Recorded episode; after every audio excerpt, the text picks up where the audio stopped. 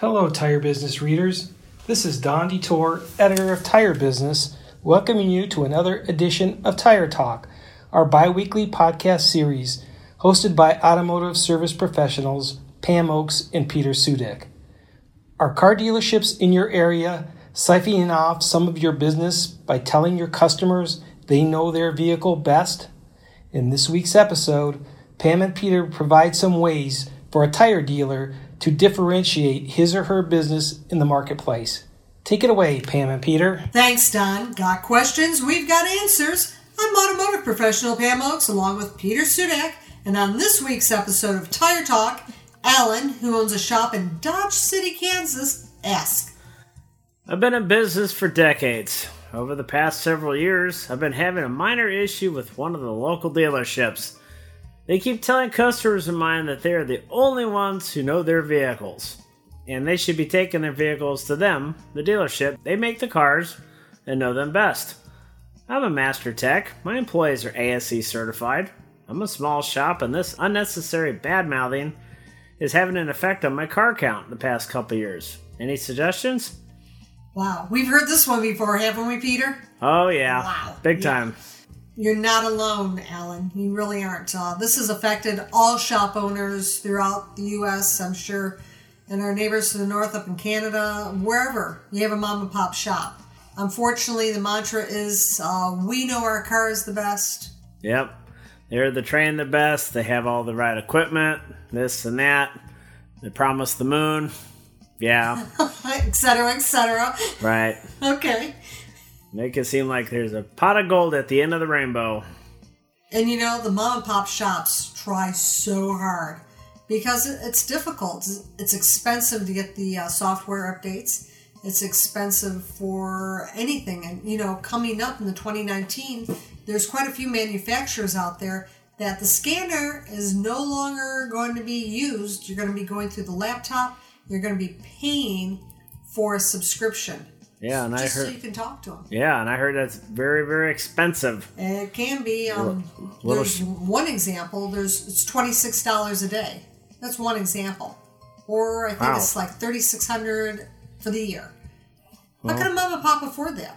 Yeah, and you gotta. That's just for one manufacturer. That's one manufacturer. That's right. So you're talking tens of thousands of dollars to keep yourself kind of updated, and that's every year. Exactly. Wow. And then of course you know you have the dealerships. They started out years ago. That five year, hundred thousand mile warranty.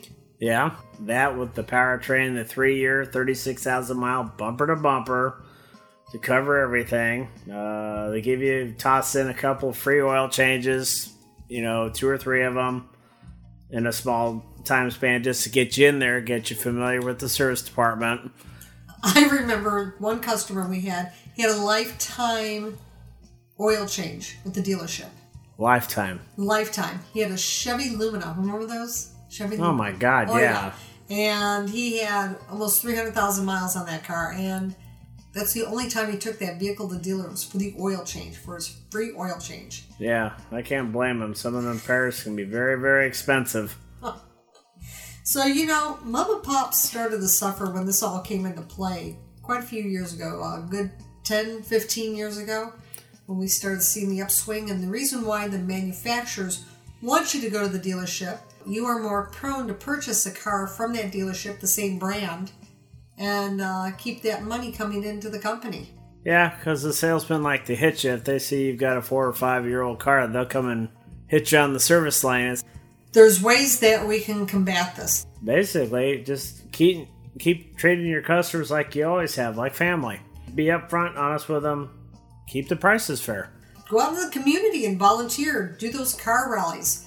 I don't know how many times i was invited to uh, go for the uh, car rallies where they'd have it at the churches or the civic center and they would uh, do free oil changes for single parents or for military or you know for uh, the elderly.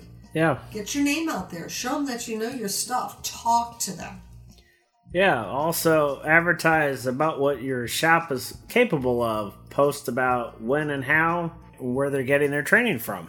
how often you know they get another certificate from training you know post it show them that you guys are up to date uh, and by doing that you're using social media of course and you know, post those difficult jobs that you have in the shop. That'd be another plus. Show them that you can do this. Because there's a lot of difficult cases that a lot of shops can't do, and you guys have the technology to do it. Brag about it. Tell them you can do it. And you know, most of all, Peter, I'm sure you agree with me. Just take the high road and keep a positive attitude and don't sit there and badmouth that dealership back. No, that's just Not worth your time. it's just stepping down to their level. Keep keep the high road. And hey, you got a question? Tire Talk has common sense answers helping you, helping your customers. Don, tell our listeners where they can contact us. And until next time, take care. Thanks, Pam and Peter. Do you have an automotive service question for Pam and Peter? Email them at tiretalk at crain.com. That's Tire Talk, T I R E T A L K, at Crain, C R A I N dot com. See you the next time.